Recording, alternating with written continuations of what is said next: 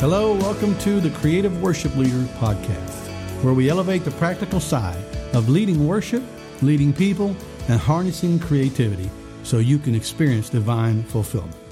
I'm Dean Mitchum, your host, and I'm so thankful that you joined me. Today's episode, we're going to be talking about leading worship, how to equip yourself to lead worship.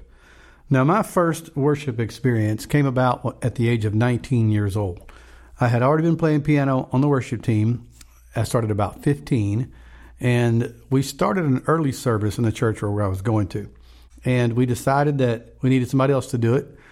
So they asked me to do it. I was already a singer and had grown up in a family band. And so worship and singing was, at least the worship team was part of what we already did. But I'd never led worship.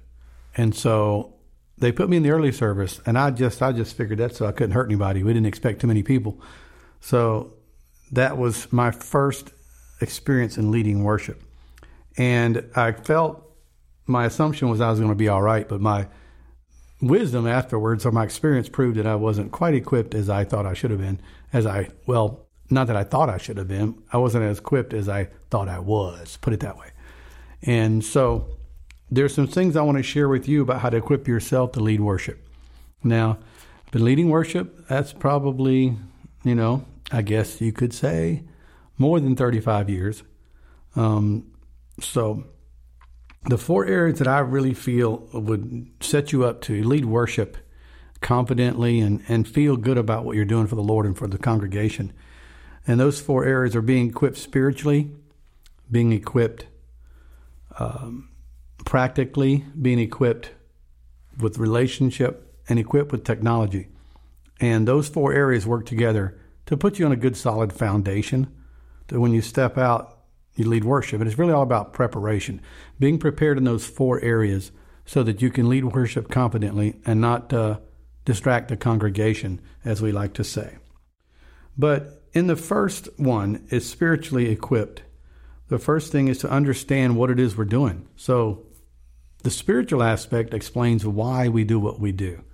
And that's the gathering of believers to worship the Lord God to give him honor, the glory due his name. It's also to have the understanding that praise is where God inhabits his throne room. So, enthroned is when we're talking about allowing God to rightfully take his place. Not that he gets up off and on the throne if we're not worshiping, but it sure takes its rightful place in our lives and our congregation when we do that. And so it's like a coronation. And coronation is when the king takes the throne for the first time. And there's something that happens in that historically is that the king makes a covenant with the people that he will be their leader, their protector, provider, and they make a covenant with him that they will work together in the kingdom. And so every time we worship, we remind ourselves of God's presence, his coronation, his covenant with us. And so we want to make sure that we remember that when we worship. Secondly, is Zephaniah 3:17 where it tells us that the Lord in your midst is mighty to save. He will do many things. He will rejoice over us with gladness. He will sing over us. And he will be himself in his manifest presence. So we have a manifestation of the presence of the Lord. And then we have what we call a liberation that occurs to us. And God is setting us free. And 2 Corinthians 3 17 and 18 tells us now, the Lord is spirit, where the spirit of the Lord is, there is liberty. So we know that people have liberty when in the presence of the Lord, when we worship. And we also know that we are transformed according to those same scriptures. We're being transformed from glory to glory. So when we gather, we're expecting a, a, a coronation of the Lord. We're expecting an enthronement. We're expecting a manifestation. We're expecting liberation and transformation all working together. Why we worship drives everything that we do. So, uh, to be spiritually equipped is to have worshiped yourself, not yourself, is to spend your time worshiping God. It's to prepare spiritually through prayer, through the word, through reading, through understanding, and be ready to lead people and uh, not so much into the throne room, but allowing the presence of God to come.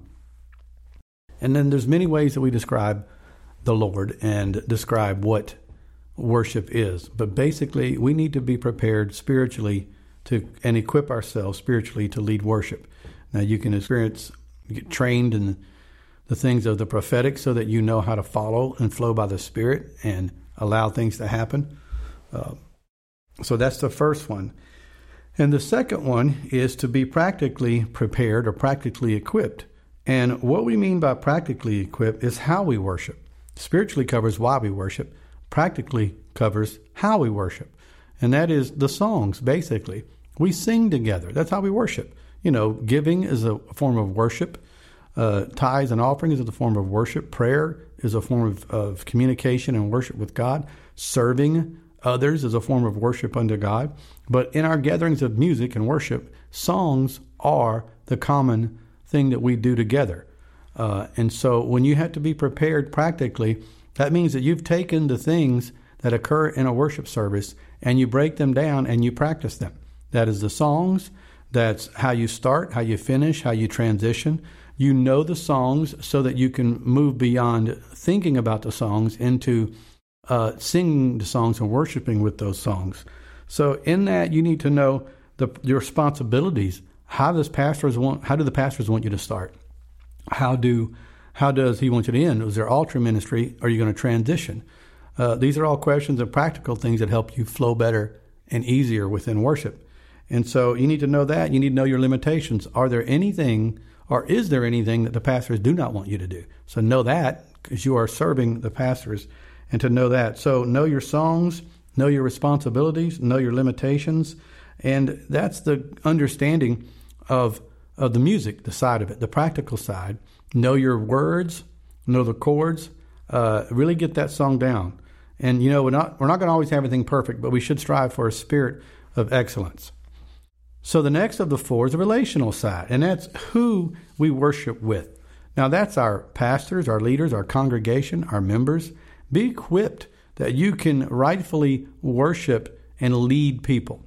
And knowing these people, okay, start with the pastors, for example. Presume that they care about you. Presume that they want the best for you. Presume that they genuinely care about you. Get to know them, get to know their vision for worship, understand how they want it to flow, anticipate their needs, and serve them. Um, where do they want their microphones in the beginning? Uh, do they want them laid out so they're ready to go? Um, how do they want pre service music? I mean, those are all things that go beyond you leading worship, but you need to know this so you can properly prepare and equip. And you need to know your team members, what their abilities are, what their desires are. You need to be in right relationships so you don't have a conflict when you lead worship. Equipped to handle people issues.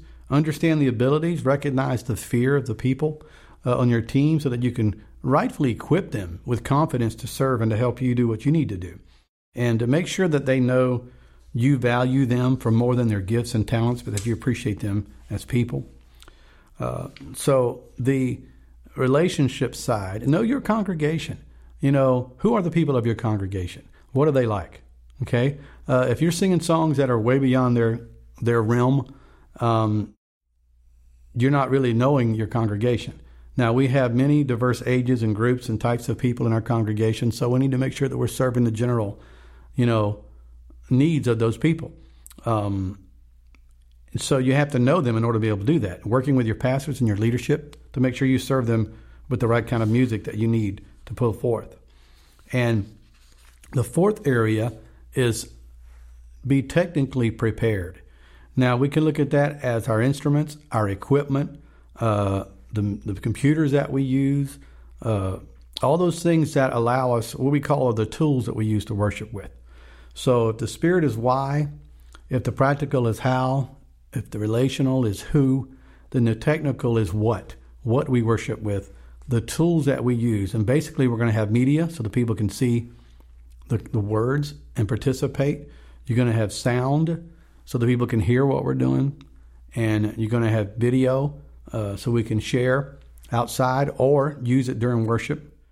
When it comes to your equipment, are you using the right equipment for your worship service? Are you handling or asking people to use equipment that's not needed? Uh, are you overdoing it with technology? The basis of technology is to, to accomplish the same thing you would do uh, without the technology, but make it better. it would work. If your technology interferes with your singing, if your technology interferes with people uh, worshiping without being distracted, then you need to rethink uh, how you use technology. But let's take, for example, sound system. You need to know the basics of the sound system. Equip yourself with what a mixer is, with what speakers are. Okay, equip yourself with the understanding of frequencies just enough so you can set it up. Know how to set it up, know how to turn it on, turn it off. Equip yourself that you're not stuck and build your team so that you can share this load. But having that understanding is really key. Uh, if you're a guitar player, you should know how to use your equipment. You know how to tune it, how to take care of it. Uh, if you're a keyboard player, you need to know the best about that keyboard. You know, put all your favorite collections in a stored system where most keyboards do that. You can do your favorites.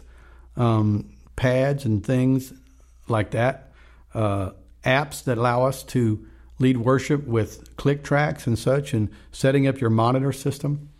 Basically, knowing what it's going to take to get um, your team prepared through technology and your service, and you prepared to lead worship through technology. So basically, you need to have a sound engineer and you need to have someone to call when things go wrong, you know, a deacon that understands sound or a friend a professional, get somebody on the phone, ask somebody to be your emergency so they can help you out and uh, get yourself prepared. So it all comes down to preparation. Now, we prepare so the congregation can worship without distraction. And that preparation, it's much easier when you know what to prepare for. So equipping yourself to lead worship, equip yourself spiritually, equip yourself practically, equip yourself with relationships and how you're going to work with people and equip yourself with technology so that you know how to use it. Because a lot of people will help you, but you need to tell them what to do. You need to tell them how things work so that you can move on in the leading of the worship. So, the benefit of preparation is that during worship, our minds and hearts, they get to focus on the greatness of our God and not on the practical elements of music and technology. We can really get into the worship and glorify God completely. Well, that's it for this episode of The Creative Worship Leader. I'd love for you to connect with me on Facebook, Instagram, and Twitter. And also visit my website, deanmitchum.com. You can sign up for my blog, you can see where I'll be ministering, and you can be aware of the products that we introduce. Until next time, remember to live your life creatively as worship unto God.